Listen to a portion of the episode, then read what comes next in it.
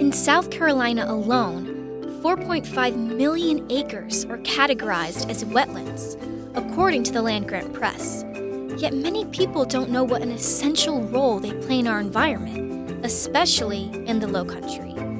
I'm Scarlett Lewis, and in this episode of Charleston's Wetlands, we'll talk about what wetlands are and their role in water quality and flood control. So, what's a wetland? The simplest way I can describe it is they're, you know, they're a giant sponge that holds floodwater and uh, slowly treats it over time and protects downstream water quality and public health. That's Andrew Wonderly, waterkeeper and executive director of Charleston Waterkeeper. Before we learn more about wetlands, let's hear a bit more about Wonderly's role in Charleston Waterkeeper. Something unique to waterkeeper organizations is that is that there's one person named the waterkeeper who speaks for and on behalf of local waterways and so that's my role here at Charleston Waterkeeper is to be the eyes, ears, and voice of Charleston's harbor, the Wando River, and Shem Creek, and James Island Creek, and Filbin Creek, and and you know all of the rivers and creeks and marshlands that make up our, our watershed. Along with this, Wonderly says he is responsible for managing staff, making sure the organization's mission is being met, and working with the board of directors to set the organization's policy and strategic plan he brings these things to life for the community and organization. Now, back to wetlands. There are many different types, such as marshes, swamps, bogs, and fens.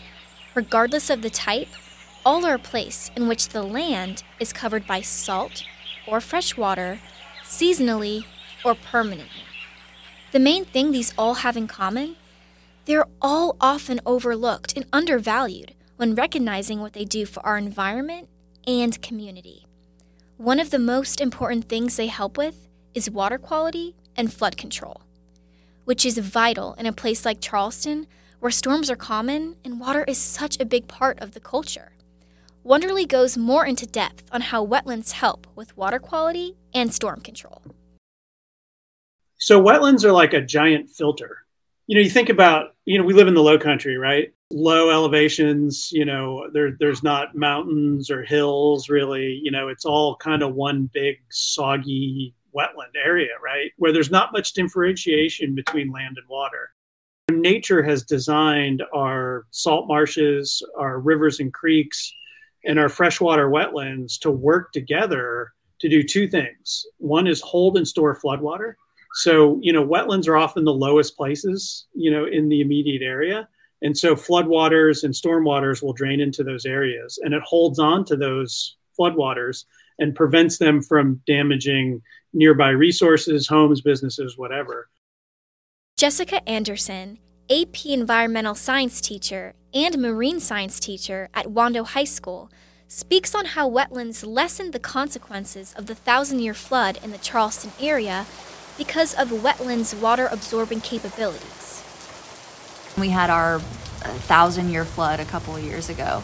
We didn't experience nearly the amount of flooding here that they did, like in Greenville and Columbia, um, because those marshes here were able to absorb a lot of that extra runoff that they didn't have the capability of doing inland. So even as we received a lot of that runoff that was coming from those areas, our our area wasn't quite as impacted because of that absorption ability that they had. Not only do wetlands hold this water, but they preserve water quality through their ability to filter pollutants.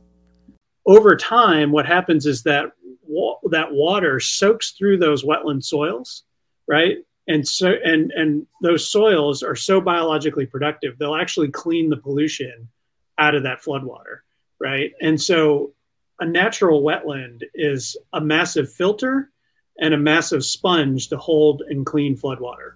The two major inorganic nutrients that enter wetlands are nitrogen and phosphorus. They can come from fertilizer, wastewater, and other sources. The vegetation in wetlands traps sediment, removes nutrients, and detoxifies chemicals.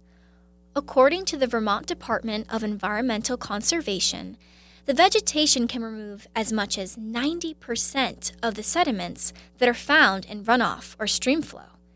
This further improves water quality so people are able to swim, paddle, and fish in the water they know and love.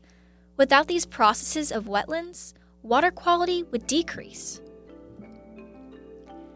In the next episode of Charleston Wetlands, we'll talk about recent legal decisions that affect wetlands and how they are being threatened.